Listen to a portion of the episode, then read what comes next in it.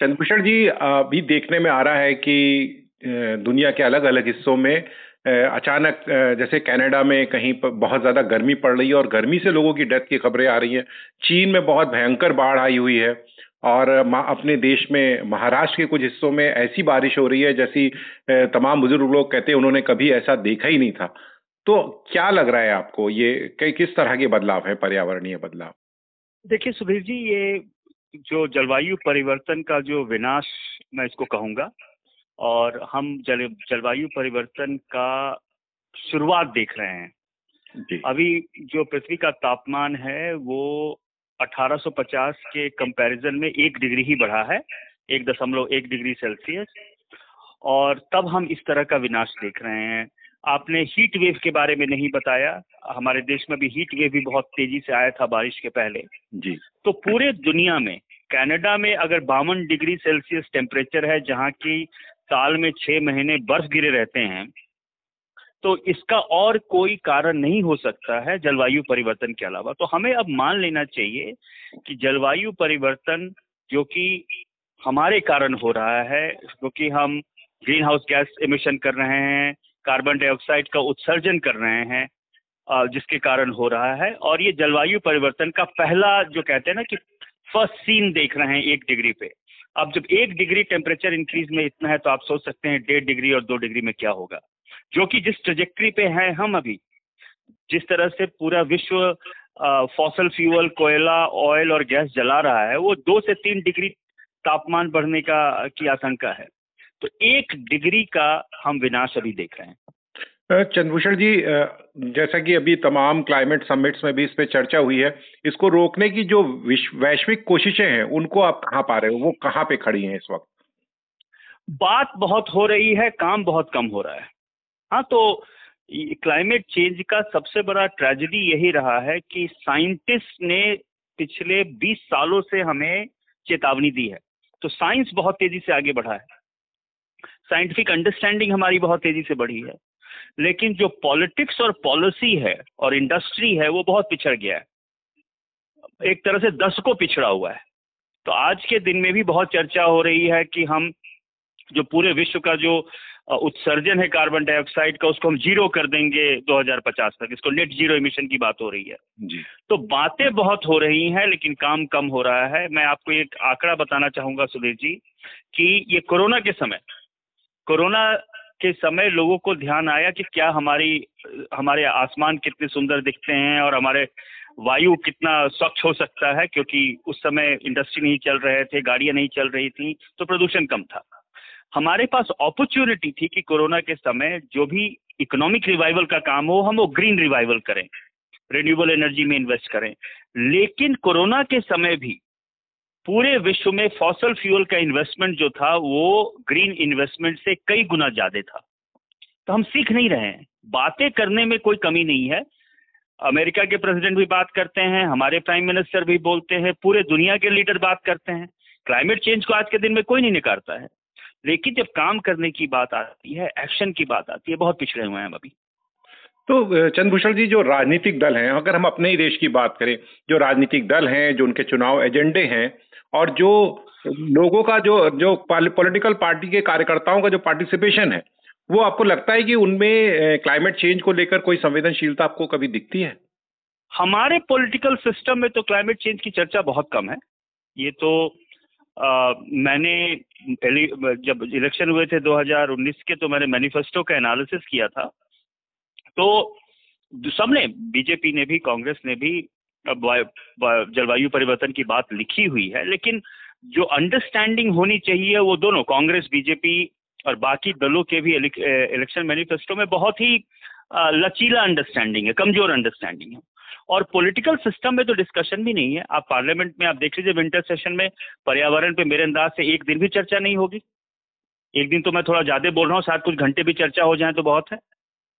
तो हमारे पार्लियामेंट में आज के दिन में जो कि विश्व का सबसे खतरनाक चीज़ की बात कर रहे हैं, लोगों के मरने की बात कर रहे हैं उस पर भी अगर चर्चा ना हो तो वो बताता है कि हमारी पॉलिटिकल सिस्टम कितनी अवेयर है इस बारे में। देखिए जबकि अभी देख रहे हैं कि जर्मनी में काफ़ी जब जो जर्मनी में स्थितियाँ आई हैं वहाँ को लेकर वहाँ सुन रहे हैं कि पूरा पॉलिटिकल सिनेरियो ही चेंज होने वाला है। जबकि हमारे यहाँ जो हिमालय क्षेत्र है जिससे कि सिर्फ़ भारत का ही नहीं पूरी दुनिया के पर्यावरण पर वो असर डालने वाला है वहाँ पर जंगलों में आग बढ़ रही है और काफ़ी चीज़ें हो रही हैं। कभी झीलें टूट जाती हैं कभी कुछ इस तरह से होता है। तो मुझे लगता है कि ये ज़्यादा जागरूकता की ज़रूरत है यहाँ पे। बहुत जागरूकता की ज़रूरत है। देखिए हम आज के दिन में अपने पॉलिटिकल सिस्टम में बहुत शॉर्ट टर्मिज्म आ गया है।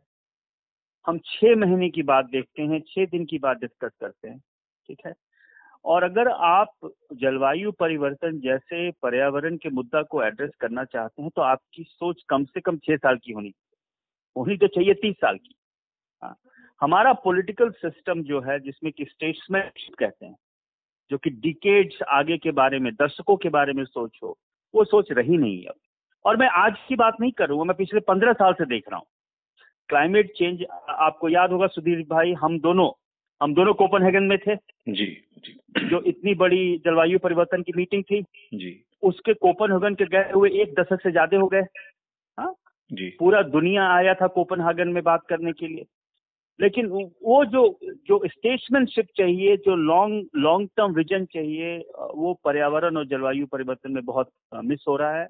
और हम इसके बहुत, मुझे तो डर लगता है कि जो हम देख रहे हैं, एक तरह से ट्रेलर देख रहे हैं, मुझे डर है कि हम इसकी बहुत बहुत बड़ी हमारी, हम इसका जो, हार जाना हमें बहुत बड़ा भरना पड़ेगा इसका। चंद्रभूषण जी, लेकिन जी की राजनीति किसी देश की हो या दुनिया की हो वो लोगों से प्रभावित होती है। और लोग जो जलवायु परिवर्तन से होने वाले जो उसके दुष्प्रभाव हैं, उनसे बहुत ज़्यादा प्रभावित हो रहे हैं। चाहे आप वेस्ट बंगाल में सुंदरवन देखिए या आप उत्तर प्रदेश के बुंदेलखंड इलाकों को देखिए, जहाँ बहुत सूखा पड़ जाता है। चाहे हिमालय में देखिए, बहुत आग लग रही है और तमाम तरीके की चीज़ें हो रही हैं। मौसम का चक्र बदल रहा है चेरा पूंजी में बारिश कम हो रही है तो राजस्थान में बढ़ रही है। तो जब लोग उससे प्रभावित हैं, वो लोगों के अंदर भी तो जैसे पंचायत स्तर पे या मोहल्ला स्तर पर लोगों के अंदर ये अवेयरनेस क्यों नहीं आ रही है कि वो पोलिटिकल पार्टियों पर दबाव बनाए। बड़ा सिंपल है। हमने एक बड़ा अच्छा फॉर्मूला इस देश में ईजाद कर दिया है कि कोई भी बड़ा सा नेचुरल डिजास्टर हो, लोगों को कुछ पैसा दे दो। हाँ और राजनीतिक में भी यही मांग होती है कि देखिए, बाढ़ में लोग मर गए तो आप एक एक लाख रुपए दे दीजिए। तो हमने एक तरह से इसको एक फॉर्मूला में कन्वर्ट कर लिया। तो लोग से, लोगों का डिमांड भी नहीं आता है। हमारे देश में गरीबी बहुत है, सुधीर भाई। और कुछ लाख रुपए भी बहुत इंपॉर्टेंट होते हैं लोगों के लिए, गरीब के लिए बहुत इंपॉर्टेंट होता है। तो एक बड़ा अच्छा फॉर्मूला हमारे पॉलिटिकल सिस्टम ने ईजाद कर लिया, जो कि दुनिया में कहीं नहीं है। ये बड़ा यूनिक इंडियन सिस्टम है नेचुरल डिजास्टर को डील करने के लिए, या किसी एक्सीडेंट को डील करने के लिए कि किसी की भी मौत हो जाए नेचुरल डिजास्टर में, उसमें आप हरजाना दे दीजिए कुछ। इंस्टेड ऑफ़ कि हमें किस तरह से नेचुरल डिजास्टर को कम करना चाहिए। तो हमने एक फॉर्मूला इसका ईजाद कर लिया। इसीलिए आप किसी भी बड़े बाढ़ या सूखा या जैसे कि बिजली के गिरने से इस साल कोई 1600 से 1800 लोग मरे हैं। जी। इस देश में। बिजली के कारण सिर्फ़।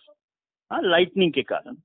तो हमने जो जो डिबेट होना चाहिए सोसाइटी के अंदर कि ये बार बार क्यों हो रहा है इससे हमारी हानि कितनी हो रही है लोगों को इसके बारे में अवेयर कराना पॉलिटिकल सिस्टम में लॉन्ग टर्म डिस्कशन करना ऐसा कुछ नहीं हो रहा है। हम सिर्फ़ हर जाना दे देते हैं और सोचते हैं कि काम खत्म हो गया।